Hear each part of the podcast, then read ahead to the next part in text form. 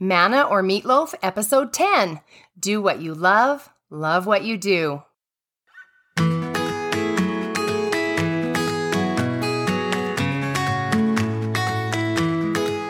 Hello, hello. Time as we know it is super limited, isn't it? It's a very limited commodity. And unfortunately, it's not always one that I honor with productivity or celebrate with creativity. So much of the time, I'm guilty, like everyone else, of just trying to finish my endless to do list so that I can then do what I love. The trick, of course, is to find ways to love what we're doing, what we're already doing, and then we're more likely to be productive and creative and happy and healthy. Yes, I said healthy. Think about it. It makes sense. So please tell me I'm not the only one that sometimes struggles with this very thing. Do you spend your valuable time engaged in things that bring you happiness and a sense of satisfaction? Do you love what you do? Or are you simply going through the motions? Because of this podcast and the goals I'm trying to reach through it, I'm really finding myself spending a little bit more of my precious time doing the things that I love. And I love that. I love creating content. I love writing. I love lifting and planting smiles. And I hope that's one of the reasons that you tune in, not just for the entertainment factor with this crazy gal who really shouldn't sing ever except in the shower. oh, last week. I'm so sorry about that. Okay. I was in the third grade when I fell in love with stories. I was in the sixth grade when I discovered I also loved telling stories. I had this amazing teacher. Her name was Mrs. Treasure, and she fostered a love of reading and encouraged my young self to write something worth reading. I will never forget that. I wrote my first book for the love of Sunny in her class. Oh my gosh. I still have this quaint little green booklet that tells the story of a girl and her horse, and it still gathers dust in a treasure chest in my garage.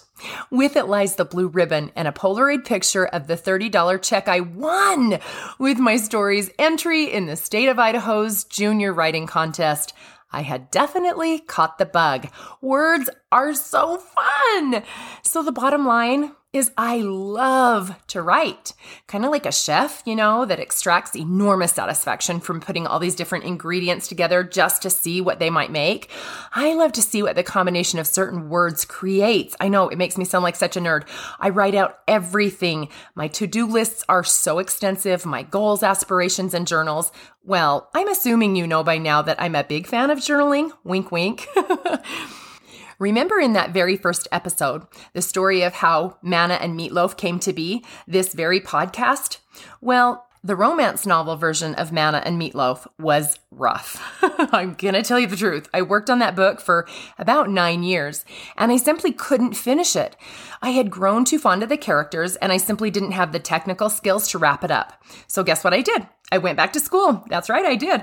And following is the first essay paper I wrote in a Utah State University creative writing course.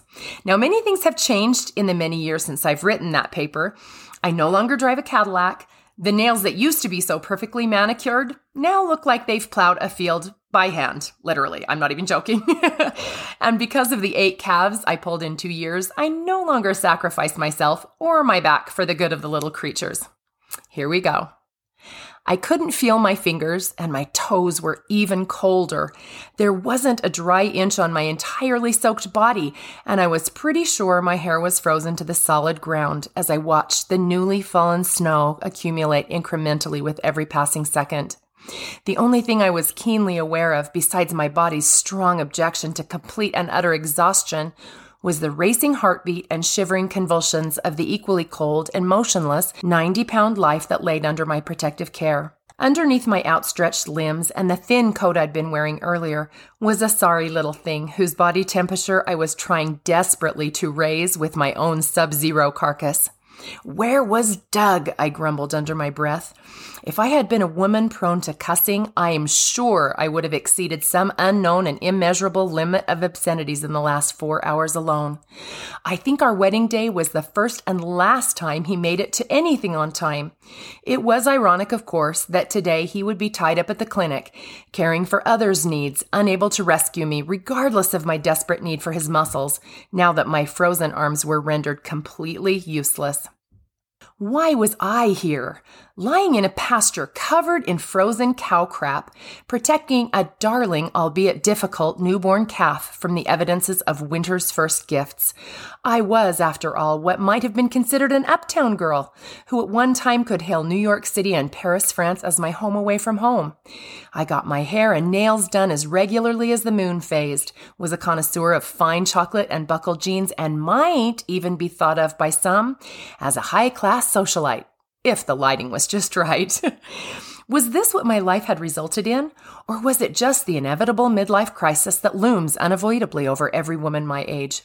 I had dreams and aspirations of my own. I wanted to be a famous novelist, a holistic healer, a nominee for Mother of the Year, not the woman who hauled her hour old calf to the vet in the back of her Cadillac. If farming was going to be part of the plan, I wanted to be the princess farmer, the kind that enjoyed the lush green pastures and picturesque scenes of animals grazing lazily from the comfort of her bay windows. The more I contemplated my predicament, the more I mentally prepared the verbal lashing I was ready to give my dreamer of this country cattle life with the tales of my morning's trials. I envisioned how compelling I would be as I pled my case. Yes, it was a novel idea to give the children some animals and responsibility.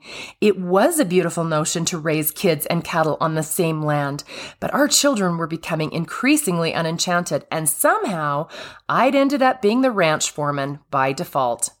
I would lead off with the most obvious question Isn't all of this the result of your decisions, your dreams to raise our children the way you were raised? I would sternly place one hand on the hip, the other outstretched, gesturing to everything behind me as I continued. Surely he had to know that every heifer that didn't know how to be a mother would conveniently calve while he was at work and the kids at school, leaving this princess farmer to do the work only men were meant to do.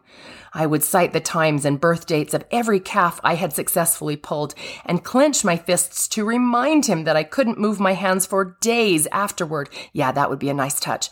I would paint a mental picture of the stomach turning emergency procedure that I was forced to master alone until the vet arrived. One that would traumatize most women, and one that ideally should include those latex gloves that go clear up to your shoulders and are worn only by professionals and lest he thinks I'd forgotten, I would emphatically share my thoughts about fencing.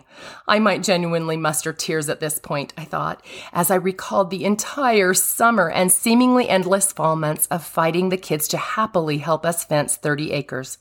This brought to memory the reality that no matter how the small muscles in and around your wrists and fingers ached, chances were we would have to rebuild the same fence only months later when our cows began to believe the grass really was greener on the other side. I was so, so cold. My mind's deliberate focus on the mental dialogue taking place was all that seemed to keep me from literally freezing. But eventually, I heard the hum of a diesel pickup. Doug finally found a pitiful me wrapped like a frigid trap around a pitiful calf, both looking like we'd been dipped in a vat of sewage from head to hoof. I wanted to scream to any takers anywhere, Steaks, anyone? But there were simply no words worth the energy to voice, no lashings, no traumatic tales, only a hot bath for me, and the reuniting of cow and calf for my handsome rescuer. The realization didn't come until I sat at our dinner table 18 months and hundreds of pounds of grain later, eyeing the perfect medium rare steak that was formerly known as T Bone, the steer I had saved. As I gazed adoringly at the people around me, I smiled. Our children were well balanced and hard working. They didn't love fencing any more now than their mother did, but they did it anyway, sometimes even happily. Doug, our leader and visionary in this adventure, was in fact my hero in every way. As the picturesque beauty of what surrounded us flooded through my bay windows, I could clearly see that this dream of the country cattle life had become mine too. I loved those troublesome little animals with their enviable long eyelashes, and I loved this life. I once saw one of those redneck signs you hang from the rear window of your flatbed pickup truck with one of those plastic suction cups. It hung from the metal turntable in a small country gas station. It read, This ain't no ordinary farm girl you're dealing with. I bought it. And it is this very balance that continues to ground me and still makes this culture loving, travel seeking, gem wearing, homemaking mother want to strap on her Carhartts, jump in her sporty black SUV, and drive off into the sunset of Walker Family Farms with a silly sign dancing happily from the back of her rear window. Well, folks, there you have it. my skill as a writer. That's why my book never got finished or published, and that's why I'm doing a podcast with the title of that romantic book I attempted so many years ago. Oh my goodness. In the foothills by the ocean, right in Greece, there's an ancient temple, and it's dedicated to the Greek god Apollo. Above the entrance of this specific temple, it's known by some as the Oracle at Delphi. It's a simple inscription, and it says, Know thyself. So, what do you know about yourself? What makes you happy? What do you love to do? I mean, really love. What makes you smile, feel joy, makes you want to share what you have or what you can do with others? I love to write. I'm not great at it, but I love to enough that I was willing to share that little blip with you. When was the last time you asked yourself the questions? Well, there's some food for thought because if you do what you love, you inspire and open the hearts of others. If it's momming like a boss or being an entrepreneurial boss babe, chasing your dream or helping your family to build new ones.